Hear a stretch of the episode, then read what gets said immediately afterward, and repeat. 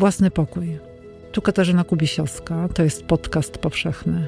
Zapraszam na cykl rozmów o tym, jak w kobiecie tworzy się i umacnia niezależność. Gościnią dzisiejszego odcinka jest Kristina Sabaliauskaitė. Muzyka rockowa przede wszystkim w naszym czasach. Heavy metal, rock and roll, wszystko co było z zachodu, co było potępiane na sowieckiej telewizji i tak dalej, więc dżinsy, papierosy, piwo, wino, rock and roll, punk rock, heavy metal, to wszystko był bunt.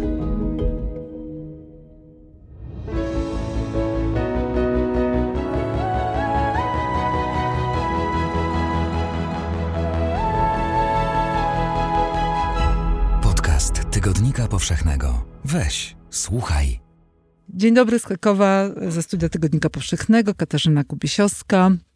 Dziś ze mną w studiu jest Kristina Sabelios-Katia. Dzień dobry Pani Krystyno. Witam Państwa. Posiada Pani swój własny pokój?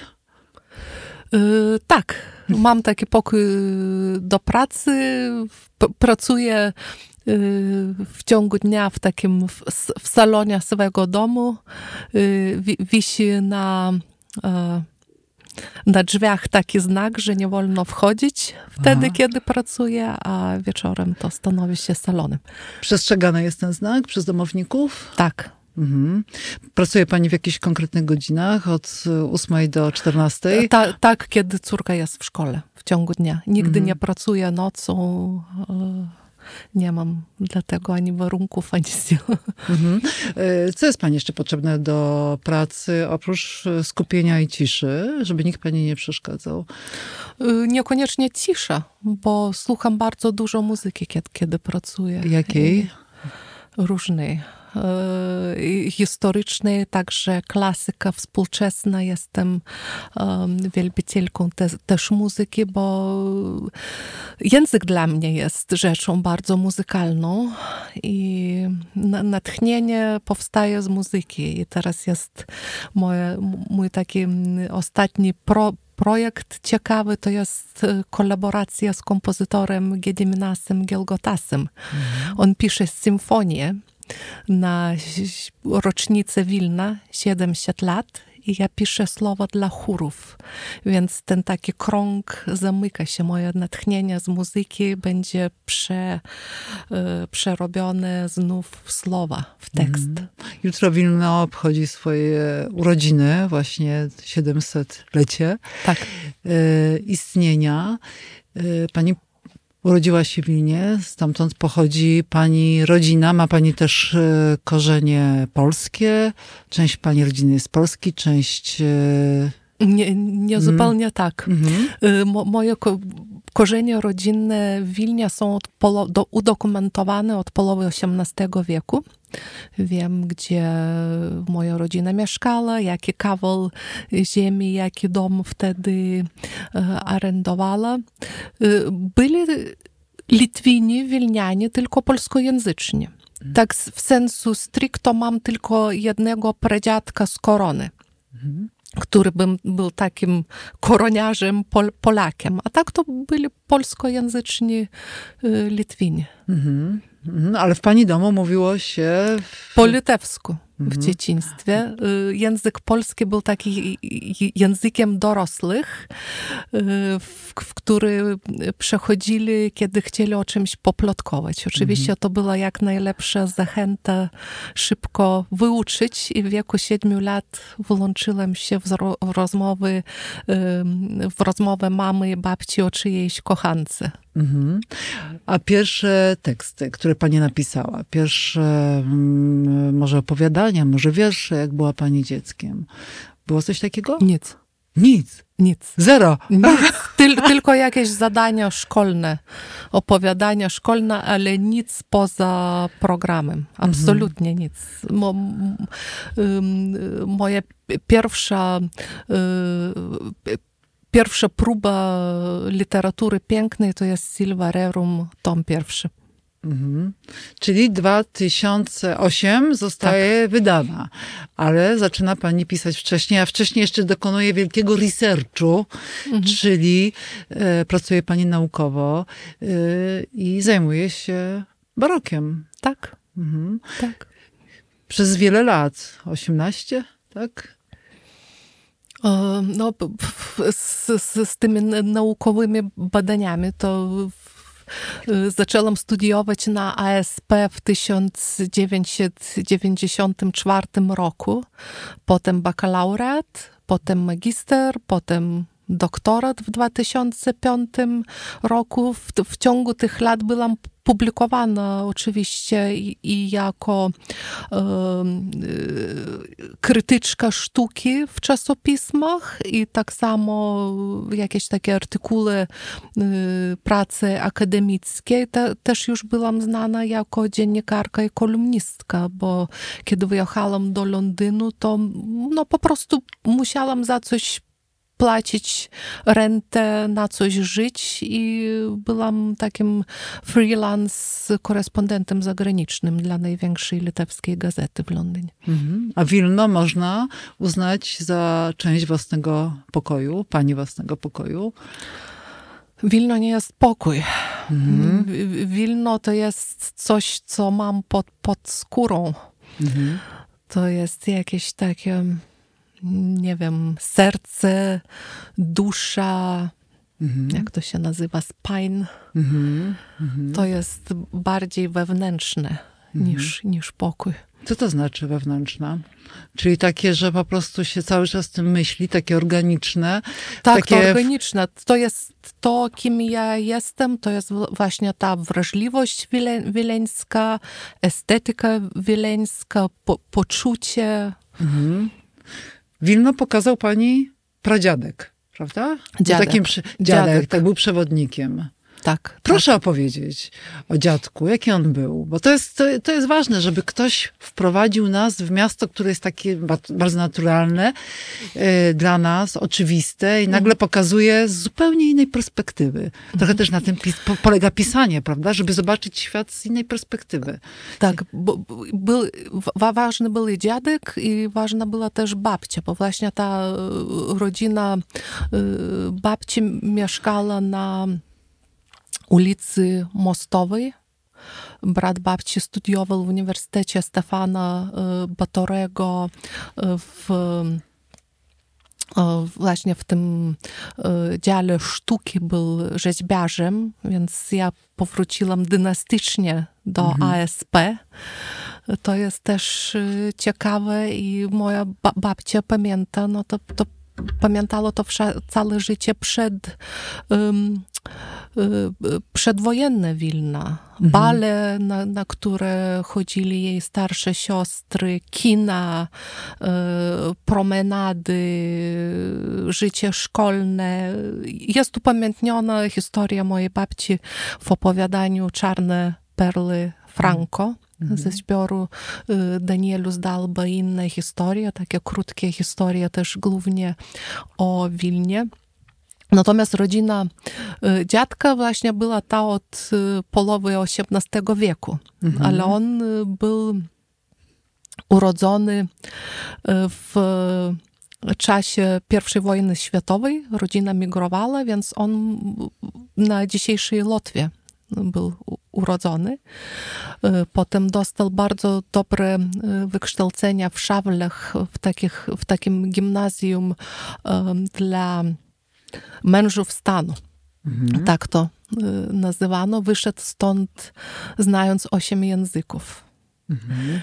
Więc czytanie i miłość literatury zaczęło się razem z nim, bo deklamował mi początek Iliady po grecku, Owidiusza na łacinie, bardzo dużo razem czytaliśmy. On po prostu trzymał książkę przed nami, czytał i ja tak nauczyłam się czytać bardzo wcześnie, może w wieku 5 czy 6 lat, po prostu śledząc tekst i głos. Potem był, chyba że mógłby się stać wybitnym lekarzem, bo studiował medycynę, kiedy zaczęła się II wojna światowa.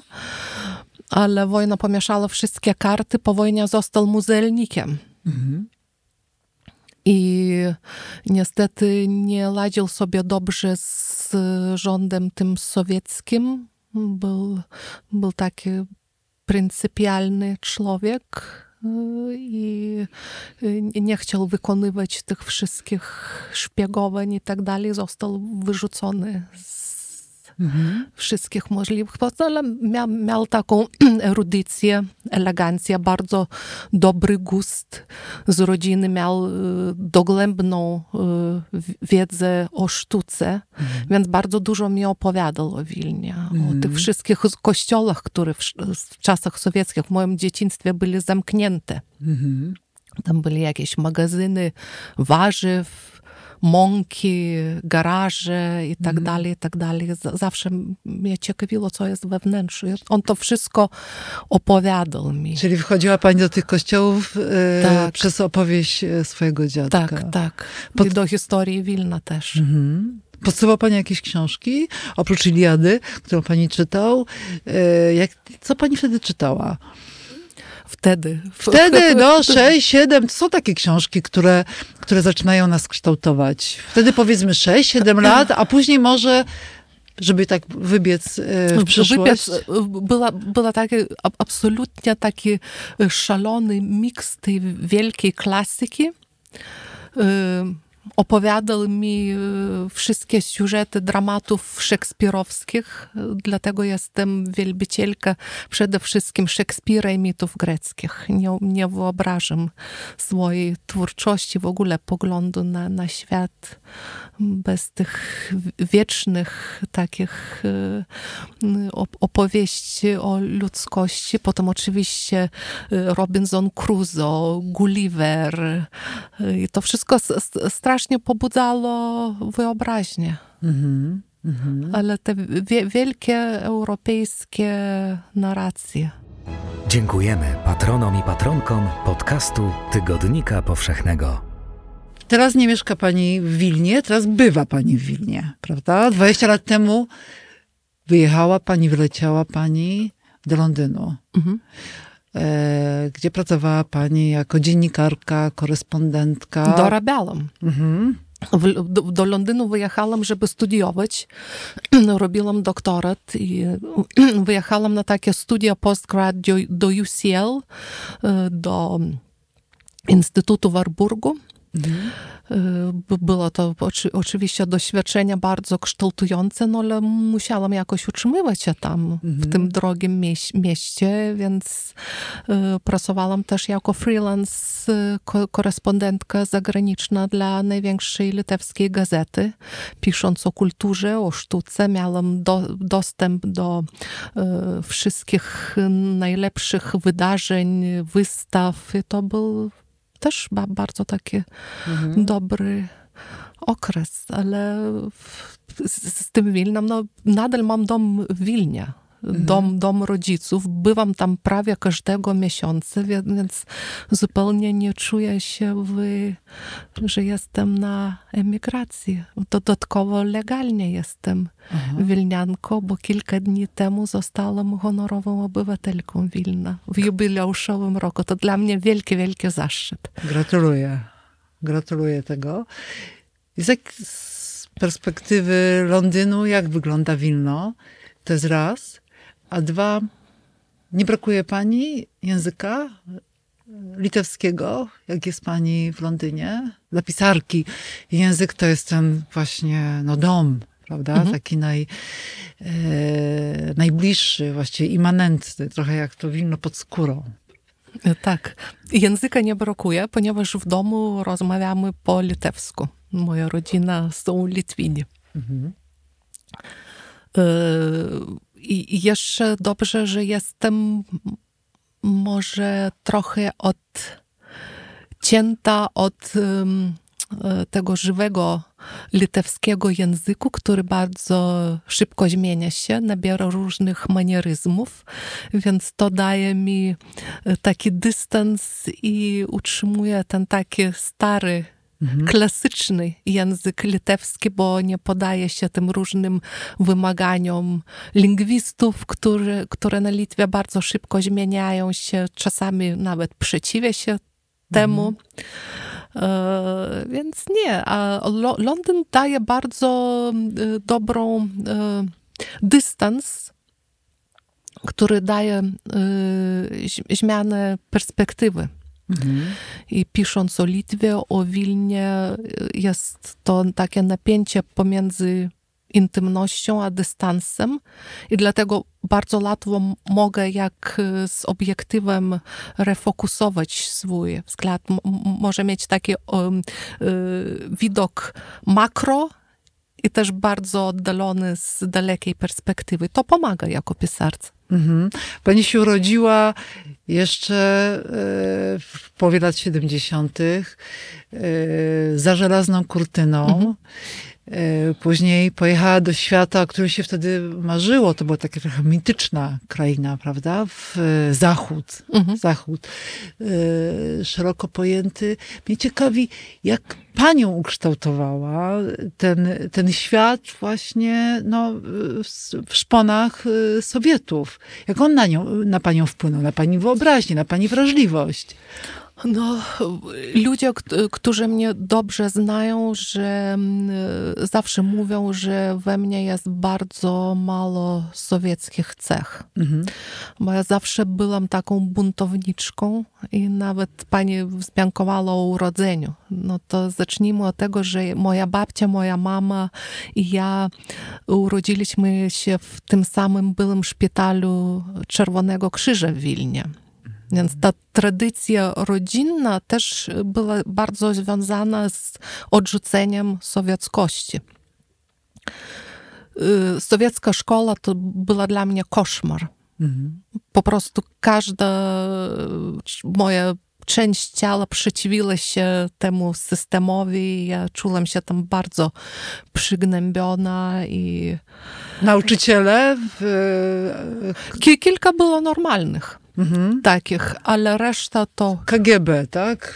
W ścisłej współpracy. Kilka było także KGBistów, ale większe to po prostu ci, którzy bardzo szybko zmieniali skórę. Z tych sowieckich za jedną noc potem stali się takimi patriotami litewskimi. To było bardzo śmiesznie. Obserwować. Pani powiedziała o buncie. Jak ten bunt się przejawiał? Oprócz tego, że była pani na nie do sowieckiego systemu szkolnego. Muzyka rockowa. Przede wszystkim w naszym czasach. Heavy metal, rock and roll, wszystko, co było z zachodu, co było potępiane na sowieckiej telewizji i tak dalej, więc dżinsy, papierosy, piwo, wino, rock and roll, punk rock, heavy metal, to wszystko był bunt. Taki ukochany zespół? To jaki? Metallica. Sex Pistols? Na początku, ale raczej potem skłoniłam się ku stronie heavy metal, ponieważ oni w przeciwieństwie do punk rocku umieli grać. I było dużo takich powiązań właśnie z muzyką klasyczną, z Bachem i tak dalej, i tak dalej. Ten klasyczny heavy metal. To bardzo lubiłam Testament, Motorhead nawet czasami to. I co rodzice na to wszystko? O Boże. Teraz staram się ich jak najbardziej rozpieszyć, żeby jakoś zrekompensować im te moje lata młodości, ponieważ byłam naprawdę nastolatką z piekła. Miała pani dobre towarzystwo wokół siebie? Takich ludzi, z którymi, to jest ważne w tym czasie, prawda? Ludzie, z którymi człowiek coś twórczo wspólnie działa. Jest taka wspólnota intelektualna i duchowa. Metalowcy, wyobrażam sobie metalowców. Metalowców, niestety bardzo dużo z nich należy do takiego pokolenia straconego. Niestety bardzo, bo byliśmy na takim przełomie, prawda? Najpierw prawie nie uczyliśmy się, bo nie wiedzieliśmy sensu w ogóle, żeby zakończyć szkołę. Taki to był bunt. Mhm. No cóż, pójść tam do sowieckiego jakiegoś uniwersytetu, to wszystko nie miało sensu, więc po prostu odrzucaliśmy tam. Pod koniec moja rodzina nawet nie wierzyła, że uda mi się skończyć szkołę. Mhm. Powiedzmy tak, bo nie chodziłam na lekcje. Mhm. To był problem. Potem przełom, te pierwsze lata niepodległości, taki wzlot intelektualny, bo naprawdę moje studia na ASP to było tak wspaniały kontrast z systemem sowieckim, bo wtedy w powietrzu była jakaś taka wolność. Ludzie stali na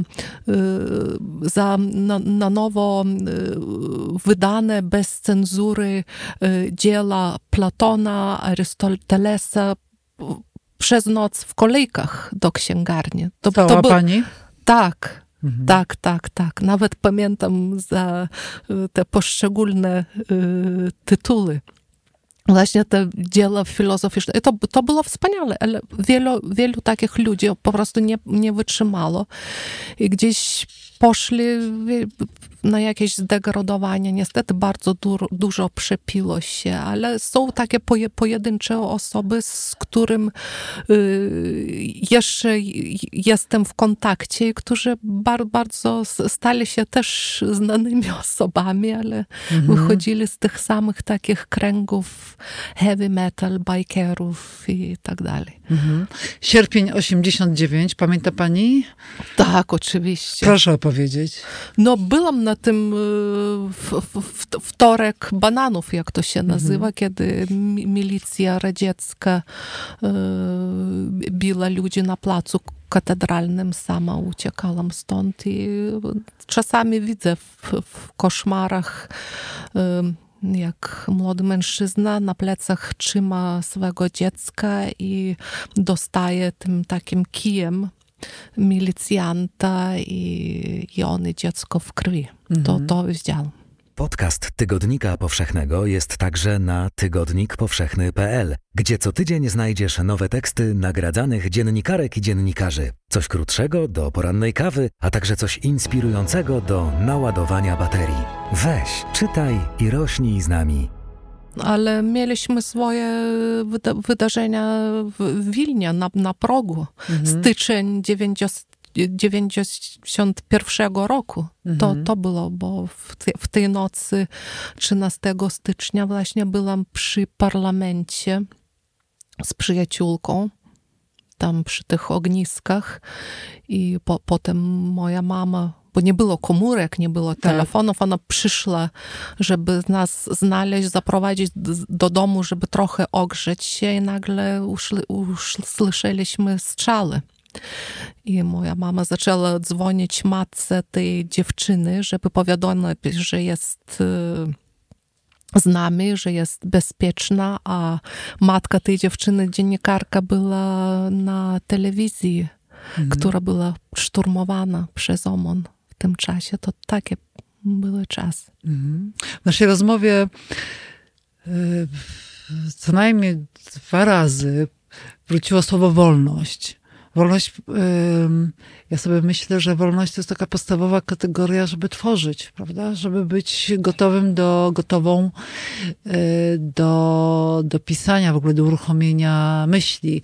I czy to są zbiegi okoliczności, że pani swoje książki pierwsze, Silva Rerum, pierwszy tom, zaczyna pisać w Londynie. Kiedy wyjeżdża pani z Litwy, w jakimś zupełnie innym kontekście, gdzie ta perspektywa, dystans czasowy, pewne takie przemeblowanie, prawda, życiowe powoduje, że... No tak, była taka emancypacja, wyzwolenie, chyba żeby w tym wypadku, gdyby zostałabym na Litwie, to możliwe, że nigdy nie zaczęłabym pisać, bo to taka zbyt radykalna zmiana kariery. A w Londynie miałam bardzo taki inspirujący kręg przyjaciół, aktorzy, ludzie teatru, opery, muzyki, którzy łatwo artyści, którzy łatwo przechodzili z jednej strefy na drugą, zmieniali kariery, to robili tak, nie zawracając sobie głowy, kto co powie o tym. Mhm. Pani książki Silva Rerum, pierwsza na pewno, pierwszy i drugi tom, spotkał się z krytyką, ale pod względem językowym na Litwie. Pani mówiła o, pewnie wcześniej, o swobodzie językowej, o rytmie w języku i że muzyka ma swój rytm i że ona jest bardzo sprzęgnięta i tak dalej. Chciano pani wlepić mandat za... używania polonizmów i archeizmów. Tak, tak. Wtedy to była trochę inna sytuacja, bo ja na przykład zrehabilitowałam takie słowo broma, czyli brama. Bo to nie są wroty, jak po litewsku. To jest właśnie ta brama wileńska, taki wjazd do dziedzińca w domie, to jest broma. No tam były takie kuriozy, ale teraz już nawet ten wielki spis blendów języka litewskiego nie istnieje. Zniknął za te 15 lat, bo ja wierzę, że język musi być twórczy, nie powinien być restrykcyjny. Żywy, tak. Są dialekty. Ja piszę na dialekcie wileńskim, mówię na dialekcie wileńskim też, który przedłuża głoski i jest trochę dziwny i to jest ze mną. A pisanie Silva Rerum dało pani niezależność finansową? Tak. Jest potrzebna niezależność finansowa pisarce. Jak się ją zdobywa? W którym momencie? To są książki, które mają wiele wznowień, nakładów. Są po prostu, gdzieś użyłaś takiego słowa bestseller. I na Litwie, i w Polsce, i są kolejne tłumaczenia. Nie jest to wcale taka powszechna sytuacja, żeby książka jeszcze historyczna, prawda, stała się takim wydarzeniem, co cieszy i krzepi. Tego nie da się jakoś zaplanować czy zaprognozować, dlatego często mnie pytają o jakieś porady dla początkujących pisarzy. To ja zawsze mówię, don't quit your day job. Trzeba trzymać, mieć jakiś zawód na początku, który ciebie karmi, bo to albo wydarzy się, albo nie. Nie jest to łatwe nawet mając, jak pani mówi, niezależność finansową, bo ja kiedy już dla mnie wszystko było zbyt wiele i bycie dziennikarką i musiałam zrezygnować z dziennikarstwa, bo dziecko, bo literatura i już za dużo. Po prostu za dużo, ale bardzo bałam się tego momentu, że zrezygnuję z takiej bezpieczności finansowej, bo nigdy nie chciałam i nadal nie chcę, żeby pisanie byłoby moim, jak to Anglicy mówią, meal ticket. Żeby pisać po to, żeby mieć za co zapłacić rachunki. I dałam sobie słowo, że jak nie będę miała idei czy pomysłu, to i nie będę pisać. Więc nie odrzucam, że mogę wrócić na jakąś taką pracę zupełnie inną. Gdy będę czuła, że nie mam czego powiedzieć. Bo moim zdaniem z literaturą nie wolno mieć żadnych kompromisów. Albo masz historię i chcesz ją opowiedzieć i opowiesz nawet w tym wypadku, gdzie zaczną w ciebie rzucać kamienie, czy w ogóle nie pisać, bo pisanie, literatura to nie jest komercja. Pani ma ideę, prawda? Cały czas pani pisze kolejne dzieła.